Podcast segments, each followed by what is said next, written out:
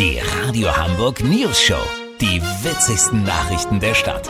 Mit Olli Hansen, Jessica Burmeister und Peter von Rumpold. Äh, guten Tag. In Norderstedt gibt es seit 2015 ein Radparkhaus. Gebaut für knapp zwei Millionen Euro sollte es ein sichtbares Zeichen für Norderstedts Weg zur Fahrradstadt sein. Doch leider ist der Velo-Unterstand am Bahnhof in der Regel nicht mal bis zur Hälfte mit Drahteseln gefüllt. Trotz Leerstand gibt es jetzt sogar Bestrebungen, ein zweites Fahrradparkhaus am Herold Center wieder für zwei Millionen zu bauen. Olli, was soll das denn? Naja, Peter, gibt doch auch diese Ecken, wo es drei Drogeriemärkte auf einmal gibt oder vier Wettbüros. Weißt, wie ich mein? Außerdem dauert es ja auch, bis Menschen ihre Gewohnheiten ändern. In 100 Jahren hat das Parkhaus bestimmt eine viel bessere Akzeptanz als jetzt. Vorübergehend will man sich mit einer Verordnung behelfen und das Teil zur Hälfte mit Leihrädern zuballern. Und äh, was soll das bringen? Das bisschen wie mit dem neuen, noch ziemlich leeren Restaurant. Da geht auch keiner rein, weil man denkt, so toll kann das ja nicht sein. Aber sobald die ersten Tische besetzt sind, kommen die Leute.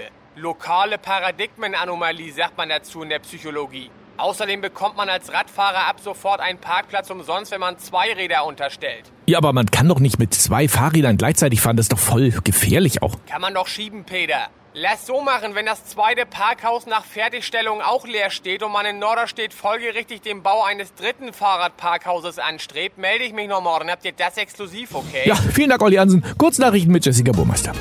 Gaga-Wahlkampf. Die Kanzlerkandidaten von Grünen, Union und SPD wollen die letzten 14 Tage nur noch zusammen auftreten.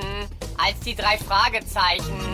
Innenbehörde, Senator Andi Große verteidigt Hausdurchsuchungen, weil häufig dabei für die Bewohner längst verloren geglaubte Dinge wie Dachbodenschlüssel und Eheringe wieder auftauchen. Umwelt, auch ein Besuch im Steak-Restaurant kann nachhaltig sein, wenn man das Steak, die Beilagen, den Teller und das Besteck weglässt. Das Wetter. Das Wetter wurde Ihnen präsentiert von Weinhaus Griesgram. Jetzt unseren 2020er Miesmacher Trauerkloß probieren und die Mundwinkel verziehen. Das war's von uns. Wir hören uns morgen wieder. Bleiben Sie doof. Wir sind's schon.